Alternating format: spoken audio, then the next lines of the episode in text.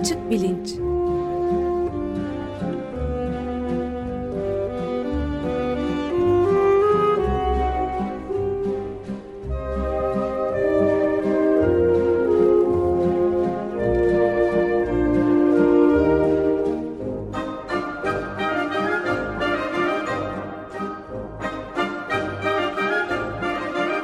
Güven Güzeldere ile bilim ve felsefe sohbetleri. Günaydın Güven Bey, merhabalar. Günaydın Ömer Bey. Bugün e, Can yok, o da izinli gene çalışmaları, yıl sonu çalışmalarını yürütüyor. Biz baş başa olacağız. Şey yapalım mı? E, yani İsveç'ten e, zaten bu sıralarda epey İsveç'le haşır neşir halindeyiz. Özellikle Greta dolayısıyla. Şimdi bu Stockholm sendromu denen tuhaf olayı birazcık konuşacağız galiba değil mi? Evet, bugün Stockholm sendromundan konuşalım. Bir şekilde Stockholm sendromu e, sonunda geçen hafta konuştuğumuz bu kadın erkek fıtrat e, meselesine de temas ediyor. Fakat onu programın sonuna bırakayım. E, Stockholm sendromu nedir? Bununla e, başlayalım. E, psikoloji ve psikiyatri açısından ilginç bir e, fenomen. E, belki e, bu sendroma maruz kaldığı düşünülen e, birisinin hikayesiyle başlamak en kolayı olabilir. E, 2002 senesinde e, Amerika Birleşik Devletleri'nde e, popüler gündemi uzun süre e, domine eden, e, işgal eden, e, insanların sürekli her gün televizyonlarda, radyolarda üstünde konuştuğu bir olay olmuştu. E, Utah eyaletinde Salt Lake City e, şehrinde yaşayan iyi halli e, altı çocuklu bir ailenin e, iki kızı dört oğlu var bu ailenin. E, evine e, daha doğrusu e, nasıl olduğunu da e, uzun süre hemen anlamadık. Bu evdeki e, çocuklardan bir tanesi 14 yaşındaki kız çocuğu Elizabeth Smart adı. E, gece e, işte uyumak için e, odasına e, çekiliyor. E, sabah e, odasında bulunamıyor. Nasıl kaybolduğu anlaşılamıyor. E, fakat kayıp e, işte her yerde Elizabeth aranmaya başlanıyor.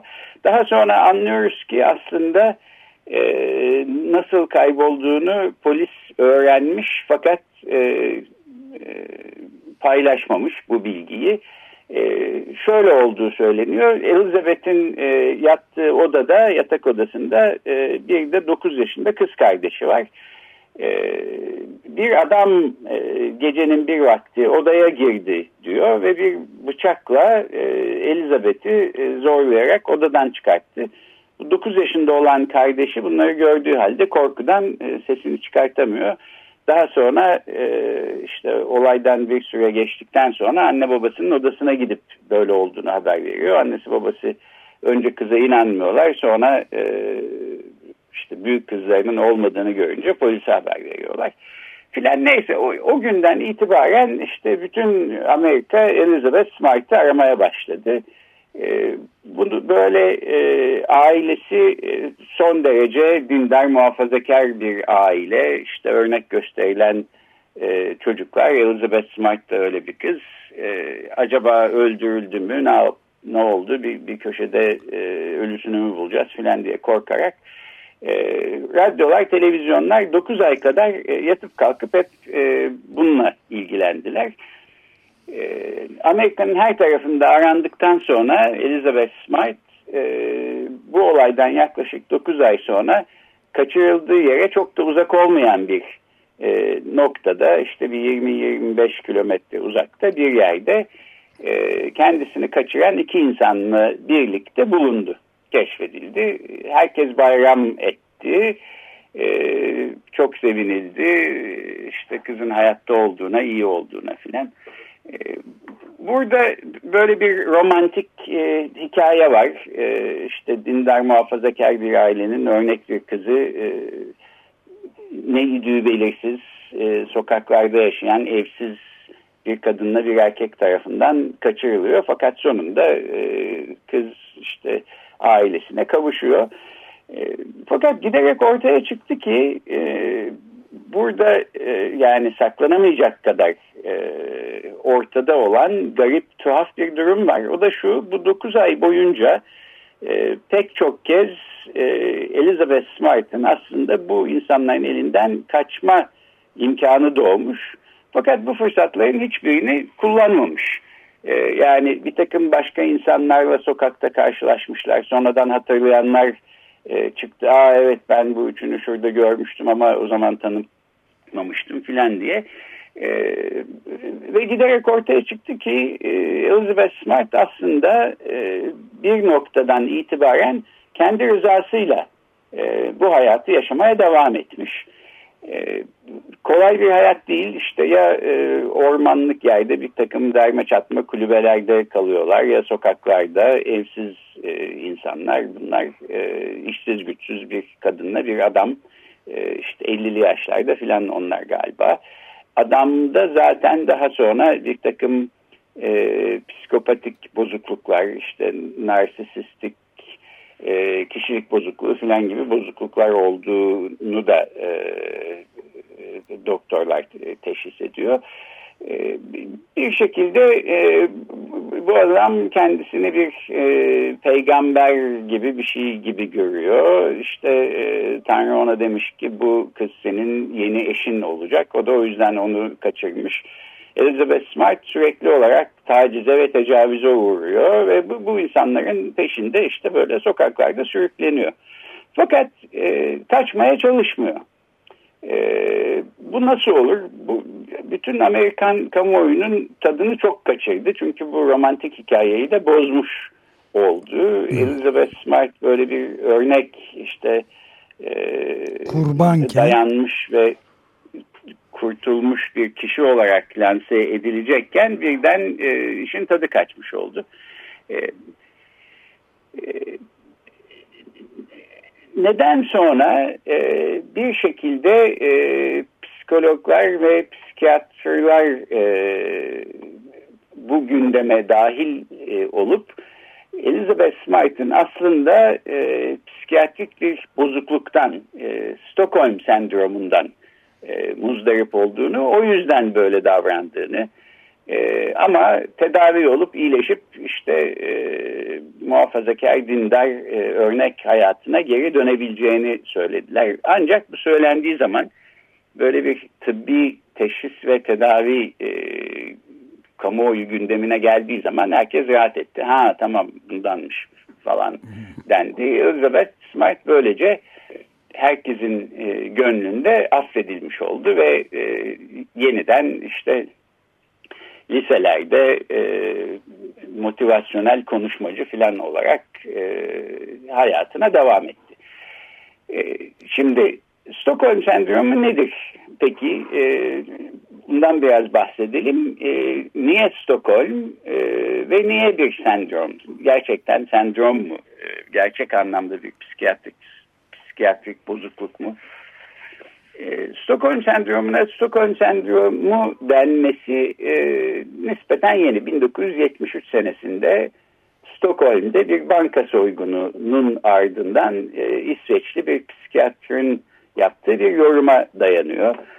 E, bu banka soygununda bir İsveçli adam e, işte bankaya girip oradaki e, dört kişiyi rehin alıyor. Üç kadın bir erkek daha sonra polisten e, hapiste olan bir arkadaşının salı verilmesini e, talep ediyor. Salı verilmesini ve onun da bankaya getirilmesini talep ediyor. O arkadaşını getiriyorlar. E, polis kabul ediyor bunu.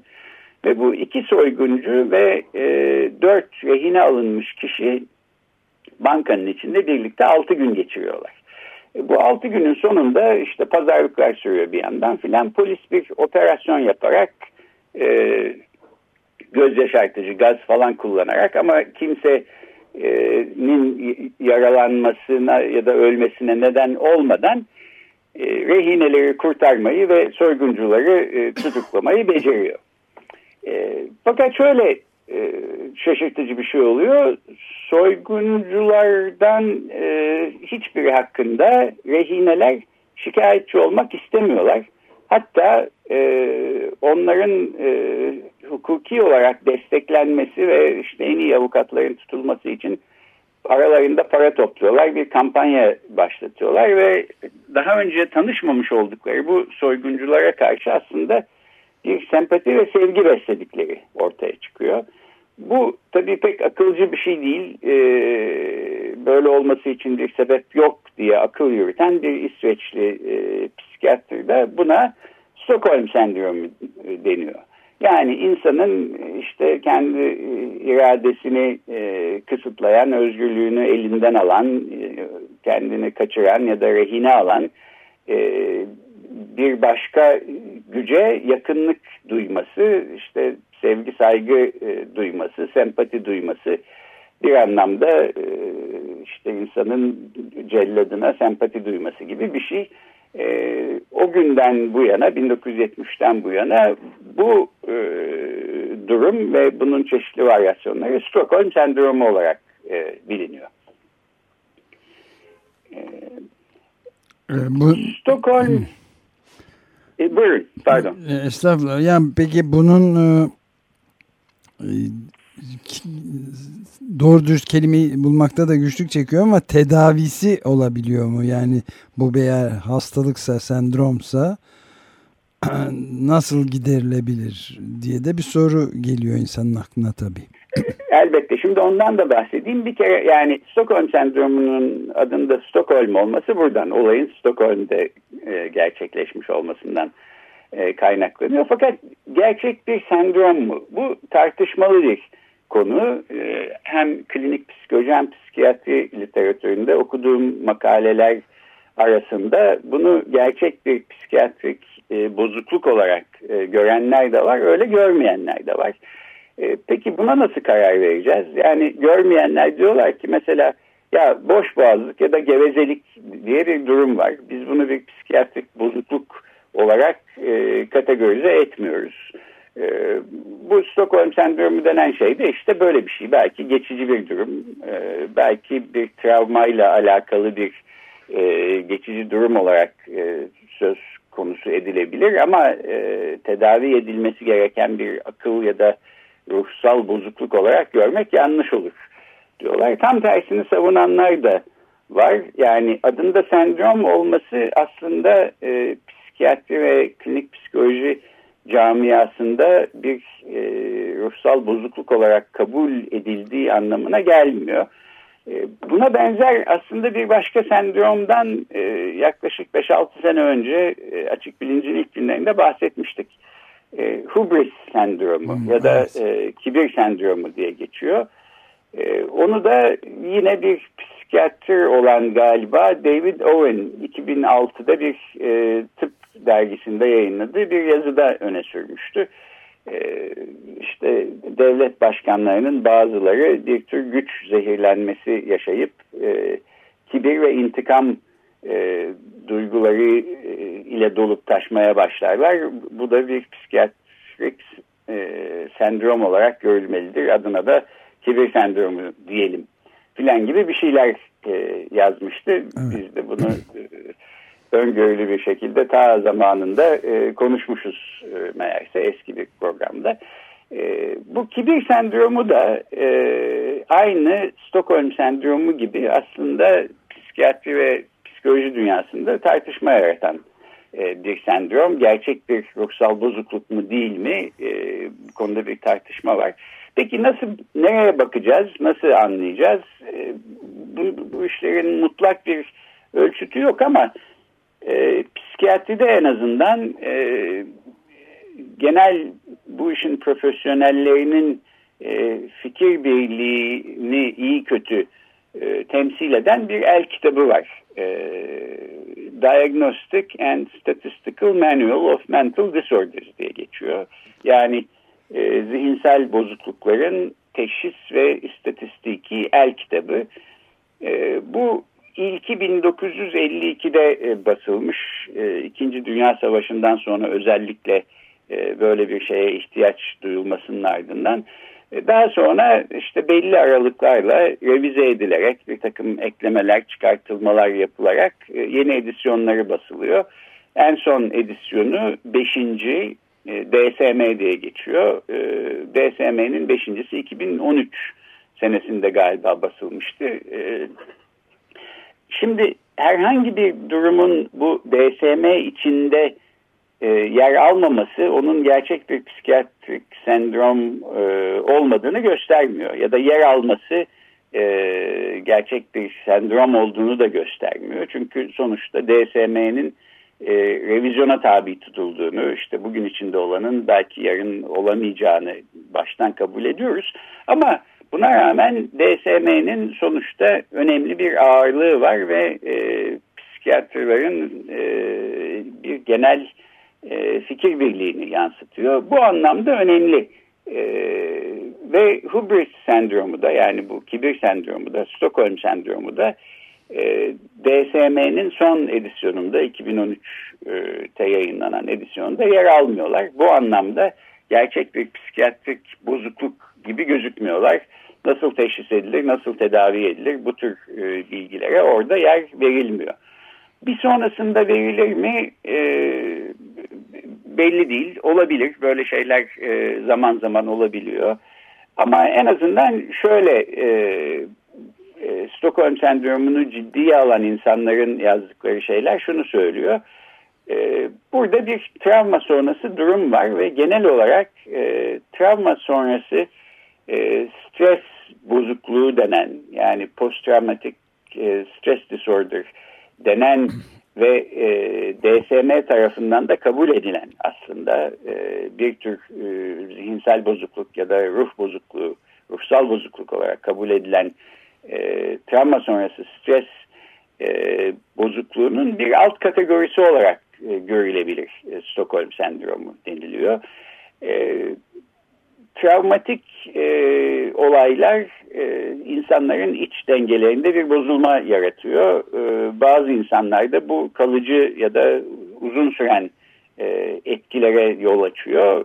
Bu dengeler bir kez bozuldu mu işte beklenmedik e, davranışlar e, bunlardan e, tezahür e, edebiliyor.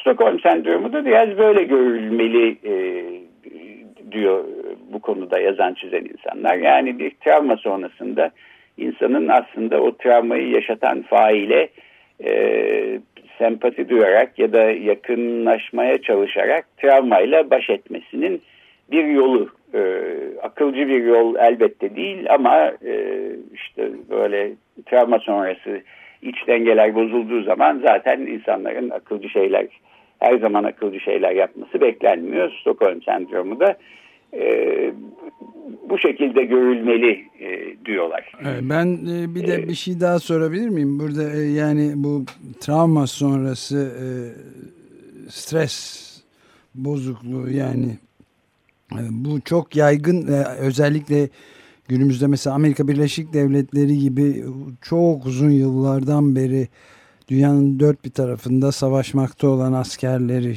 e, bildiğim kadarıyla en az 6 yerde askerleri var ve işte çok ciddi travmalar içinde gaziler örgütlenmesi falan var ve çok sayıda da intihar vakasına rastlanıyor. Bu e, ne bakımdan yakın yani Stockholm sendromu ile bu post yani travma sonrası stres bozukluğu arasında o kadar da yakın bir şey var mı? Yani böylesine intiharlara falan varabilecek kadar ciddi bir sonucu da oluyor mu Stockholm sendromu denen şeyin diye merak ettim. Ee, benim bildiğim öyle bir vaka yok. Ee, zaten çok az sayıda vaka söz konusu. Ee, ayrıca şunu da görmek mümkün. Bu Stockholm sendromundan muzdarip olan insanlar bir şekilde e, bu koşullar değiştikten sonra yani e, işte kendilerini kaçıran ya da hapseden e, ya da onları baskı altında tutan e, şartlardan uzaklaştıkları zaman e, bu sempatiyi ve sevgiyi de bir şekilde kaybediyorlar ve e, işte eski hayatlarına e, iyi kötü e, dönmeyi beceriyorlar. Bu konuda çok bilinen bir vakayı daha aslında kısa bir e, parantez içinde söyleyeyim. 1974 senesinde e, Patty Hearst diye bir e, evet. e, genç kadını e, kaçırmışlardı. E, Kaliforniya Üniversitesi Berkeley'de ikinci sınıf öğrencisiyken e, bu kadın. Kaçıranlar o zamanlar Amerika'da işte topu topu 2-3 senelik bir aslında ömürleri olmuş. E, radikal sol bir e, e, örgüttü, silahlı bir örgüt. Simbiyonez Kurtuluş e, Ordusu ismini veren e, kendilerine. E, Patty Hearst'ün özelliği de e, çok zengin bir e, medya e, yayıncısı, sahibi e, William Randolph Hearst diye bir adamın e, torunu olmasıydı. E, işte bu Simbiyonez Kurtuluş e, Ordusu e, rehine e, tutarak e, büyük paralar istiyor. E, Patsy Hertz'ü serbest bırakmaya karşılık hapisteki bir takım arkadaşlarının serbest bırakılmasını istiyor filan. Fakat sonra kısa bir süre sonra e, işte bir takım kameraların yaptığı kayıtlardan ortaya çıkıyor ki Simbionez e, Kurtuluş Ordusu'nun yaptığı bir banka soygununda Patty Hearst'ün kendisi de yer alıyor. E, daha sonra Patty Hearst açıklamalarda bulunuyor ve ben e, Simbionez Kurtuluş Ordusu'na katıldım. Artık onların bir neferi olarak savaşacağım filan gibi şeyler söylememi söylüyor. E, bütün bunlar bir tür e, Stockholm sendromu olarak e, zamanında nitelenmişti.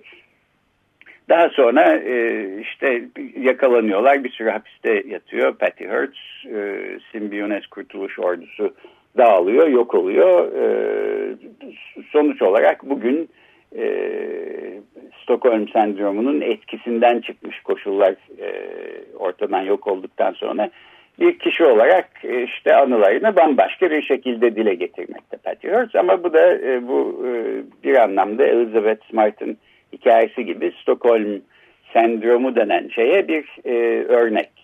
Yani bilimsel açıdan ne olduğu pek de belli olmayan ama ilginç bir durum oluşturan bir psikolojik hal en azından öyle anlaşılıyor. Şimdi programı bitirirken bunu e, iki konuya bağlamak istiyorum. Bir tanesi e, benim aklımda beliren ama e, bir, bir soru var fakat cevabını vermeye çalışan hiçbir makaleye rastlamadım. E, Stockholm sendromu gibi bir şeyden bireysel durumların ötesinde mesela e, bu sendromun bir toplumsal tezahüründen bahsetmek mümkün olur mu? E, seçmen davranışına yansıması mesela söz konusu olur mu? Yani e, seçmen topluluklarının kendisini baskılayan ve işte bir belirsizlik ile e, korkutan bir iktidara yakınlık hissedip oy vermeye devam etmesi böyle bir toplumsal Stockholm e, sendromundan bahsetmek mümkün mü? Bu konuda yazmış çizmiş birileri varsa bir kaynağa sahip herhangi bir dinleyenimiz varsa doğrusu merak ederim e, radyoya ya da bana ulaştırabilirlerse. Evet. E, ikincisi geçen haftanın konusuna bağlamak istiyorum. Geçen hafta kadın erkek ve fıtrat e, konusunu ele almıştık. Stockholm sendromundan e, sıkça evlerinde eşlerinden şiddet gören kadınlar bağlamında da bahsediliyor. E, biliyoruz ki Türkiye'de de e, yüksek oranda e, fiziksel şiddete uğrayan kadın var ve bunların bir kısmı mesela işte mahkemede ya da polise gidildikten sonra e, ben eşimi seviyorum şikayetimi geri alıyorum gibi şeyler söylüyorlar. Bu konuların böyle tek bir hat üstünde e, kolaycı açıklamalarına e, meyletmemek gerek düşüncesindeyim. Yani pek çok sosyoekonomik ve kültürel faktör bunun altında e, yer alıyordur. Fakat bazı durumlarda belki Stockholm sendromuna benzer e, bir ruh halinin de e, rol oynadığını düşünmek mümkün. En azından Stockholm sendromu üzerine yazan insanlar e, eşlerinden şiddet gören kadınlarda da e, sıkça rastlandığı iddiasındalar bu sendromun. E, Son olarak da bu geçen hafta e, Ha şuradan da e, pardon e, biraz bağlayabiliriz. Hı hı. Geçen haftaki e, sorumuz yaratılışları itibariyle e, kadınların e, hep erkeklerin gerisinde kalabilecekleri, kalacakları alanların olup olmadığı e, işte aynı terazide tartılıp tartılamayacakları konusuydu. E, aynı terazide tartılamazlar. Yaratılışları itibariyle hep erkeklerden bir adım geride en azından bazı alanlarda kalmak zorundalar iddiası ve düşüncesi e, ki işte yanlış olduğunu anlatmaya çalıştım dilim döndüğünce geçen hafta. E, bu düşünce bence işte mesela e, kadına uygulanan şiddetle de bir şekilde bir yerinden e, bağlanıyor. Yani e, kadına bakışta bir ikinci sınıf e, vatandaşa bakış e, durumu söz konusu olduğunda belki şiddet uygulamak da daha kolay oluyor ya da daha doğal geliyor e, diye düşünüyorum. Bu konuda elimde bir veri yok. Bunları bir veri üstünden e, çalışıp aktarmak lazım. Bu konuda bir e, çalışma da e, göremedim. Fakat bu şekilde bağlandığı e, düşüncesindeyim.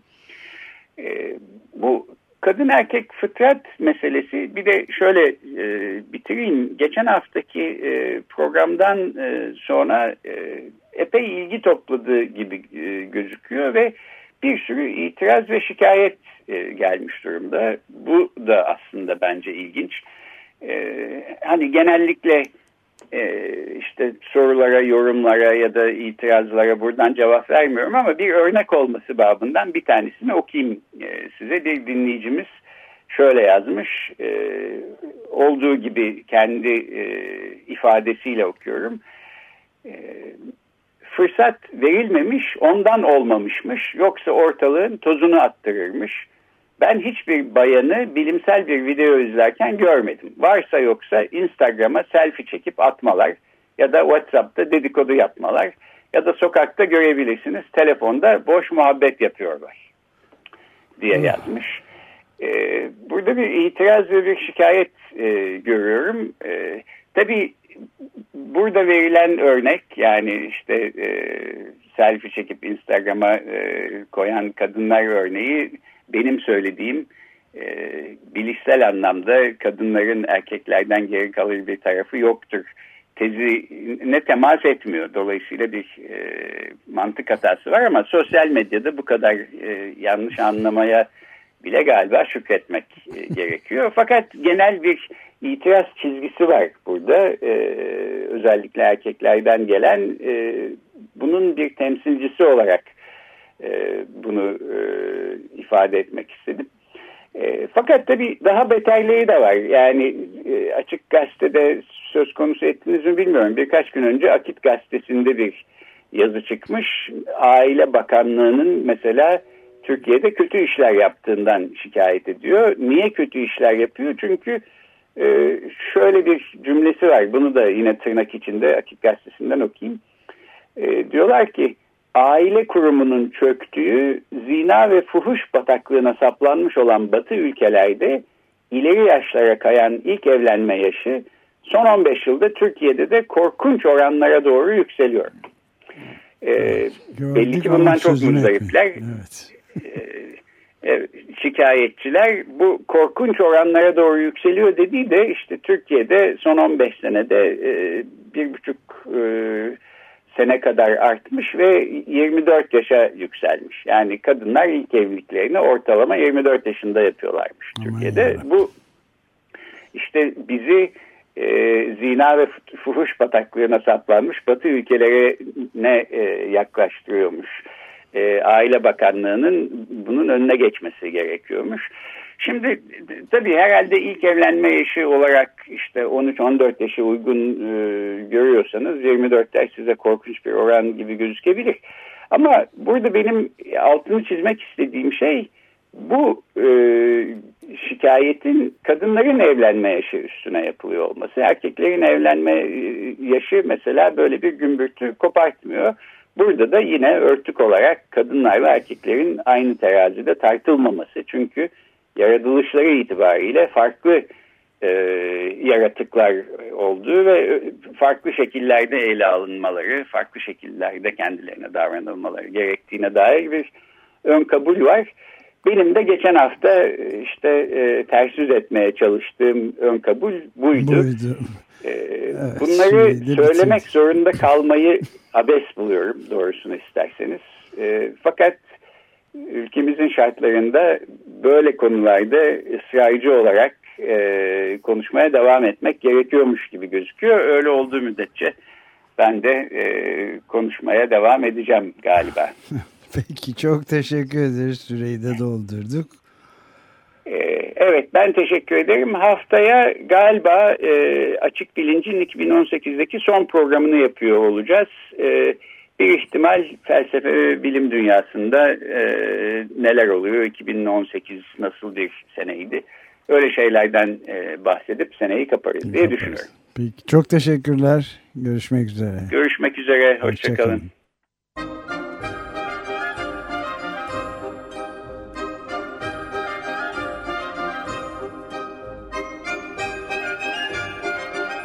Açık Bilinç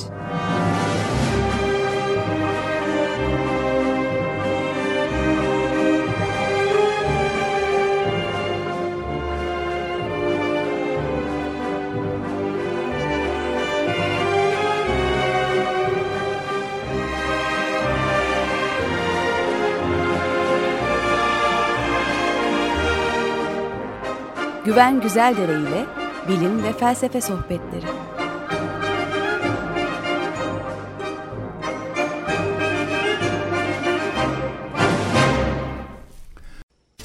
Radyo program destekçisi olun.